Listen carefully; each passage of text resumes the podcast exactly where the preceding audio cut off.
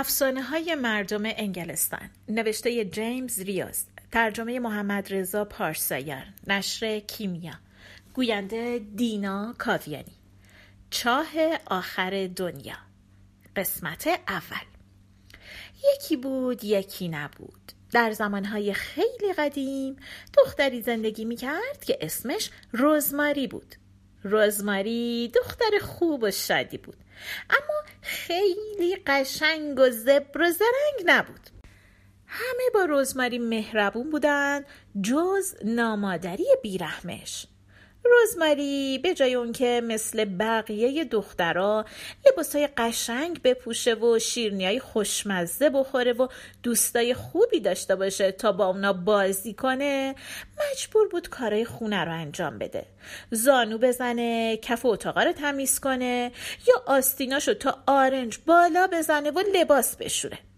هرچی روزماری بهتر کار می‌کرد نامادریش بیشتر از اون بدش میامد اگه صبح زود از خواب بیدار می‌شد بهش می‌گفت دیر بیدار شدی. اگه غذا میپخت می‌گفت خوب نپختی. بیچاره روزماری تمام روز کار می‌کرد بازم نامادریش می‌گفت بلد نیست کار کنه. یه روز نامادریش تصمیم گرفت از دست روزماری خلاص بشه. به همین خاطر بهش گفت آهای دختر این آبکش رو بگیر و به چاه آخر دنیا برو. وقتی اونجا رسیدی آبکش و پر از آب کن و برای من بیار. خوب گوش کن. مبادا یه قطره آب از اون بیرون بریزه. حالا برو گم شو.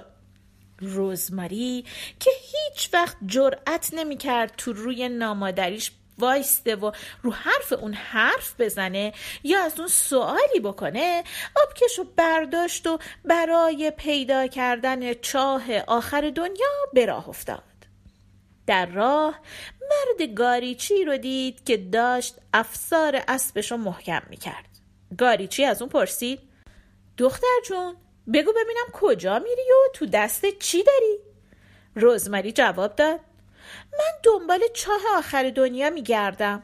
اینم که دستم آب کشه. باید اونو پر آب کنم. مرد گاریچی از ته دل خندید و گفت مگه دیوونه شدی؟ چاه آخر دنیا دیگه چیه؟ بعد از گفتن این حرفا روی گاریش پرید اسبشو هی کرد و رزماری بیچاره رو تو جاده تنها گذاشت.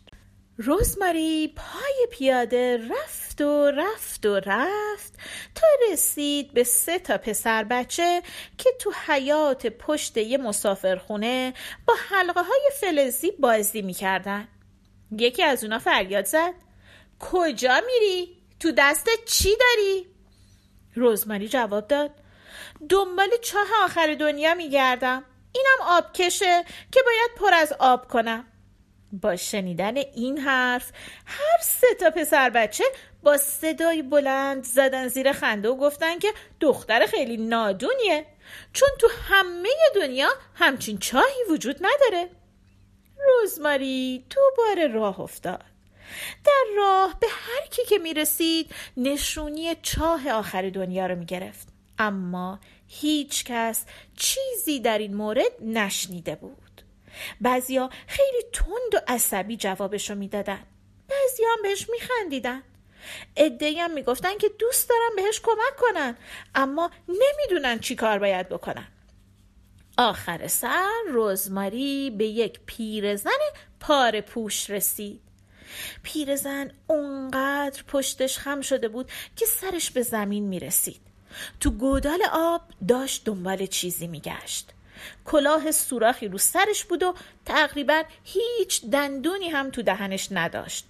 با یه چوب کج و کله گلا رو به هم می‌زد روزماری پرسید دنبال چیزی میگردید پیرزن گفت من دو تا سکه داشتم که می‌خواستم باشون نون بخرم. اگه اونا رو پیدا نکنم امشب چیزی برای خوردن ندارم. روزماری اومد به کمک پیرزن و دنبال اون دوتا سکه گشت. یه دفعه چشمای تیزش به سکه ها افتاد و فریاد زد پیداشون کردم. پیرزن با صدای لرزونی گفت ممنونم. اگه تو نبودی نمی‌تونستم پیداشون کنم. حالا به من بگو کجا میری و با اون آبکش چی کار داری؟ روزمری جواب داد. دنبال چاه آخر دنیا میگردم. اما انگار همچین چاهی هیچ جا وجود نداره. وقتی هم به اونجا برسم باید این آبکش رو پر آب کنم و اونو برای نامادریم ببرم خونه. پیرزن گفت البته که چاه آخر دنیا وجود داره. من بهت میگم که چطور اونو پیدا کنی. اما اینکه وقتی به اونجا برسی می‌خوای چی کار کنی؟ یه حرف دیگه است. بعد با چوب دستیش راهی رو که روزماری باید می‌رفت نشونش داد و گفت از بین اون پرچین پشت اون تپه اون دور دورا بالای اون جاده سنگی تو مسیر جنگل درختای فندوق بعد از اون دره به چاه آخر دنیا می‌رسی. خدا پاهاتو قوت بده و راهتو کوتاه کنه. روزماری از پیرزن تشکر کرد. پیرزن در حالی که چوب دستیش رو به یه دستش گرفته بود و سکه هاش رو به یه دست دیگهش لنگ لنگان به راه افتاد. روزماری آبکش به دست از بین پرچین رد شد.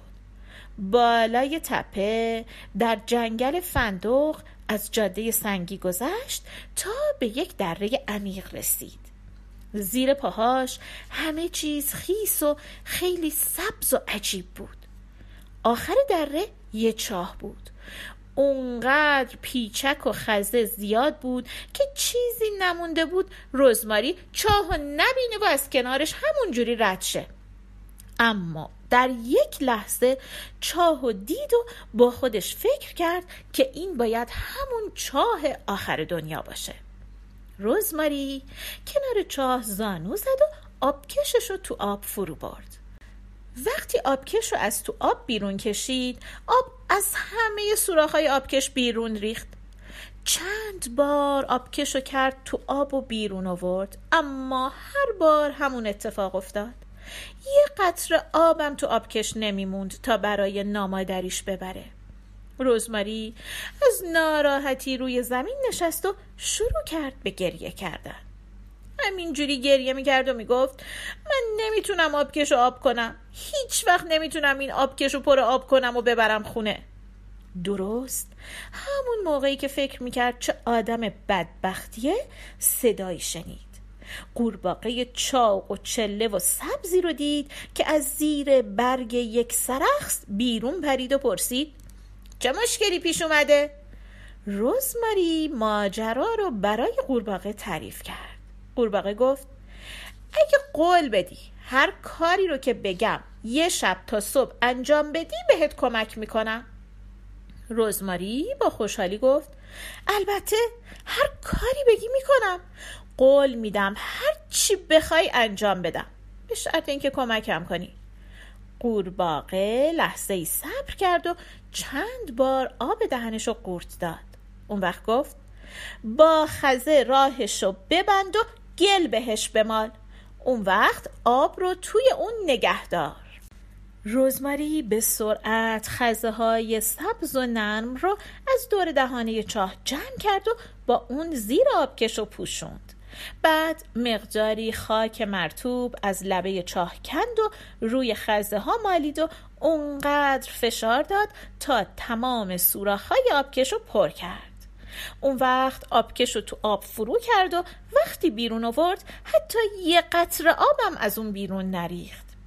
دختر در حالی که آماده حرکت می‌شد به قورباغه گفت باید هر چه زودتر به خونه برگردم. ممنونم قورباغه عزیز. از کمکی که به من کردی متشکرم. قورباغه قورقور کنن گفت اما فکر می‌کنم وقتی آب رو به دقت به خونه رسوندی قولتو فراموش می‌کنی. روزمری یادش اومد که به قورباغه قول داده یه شب تا صبح هر کاری رو که اون بگه انجام بده. روزمری فکر کرد قولی که به قورباغه داده هیچ خطری براش نداره. برای همین بهش گفت که قولش رو فراموش نکرده و با سپاسگزاری فراوون به راه افتاد. پایان قسمت اول.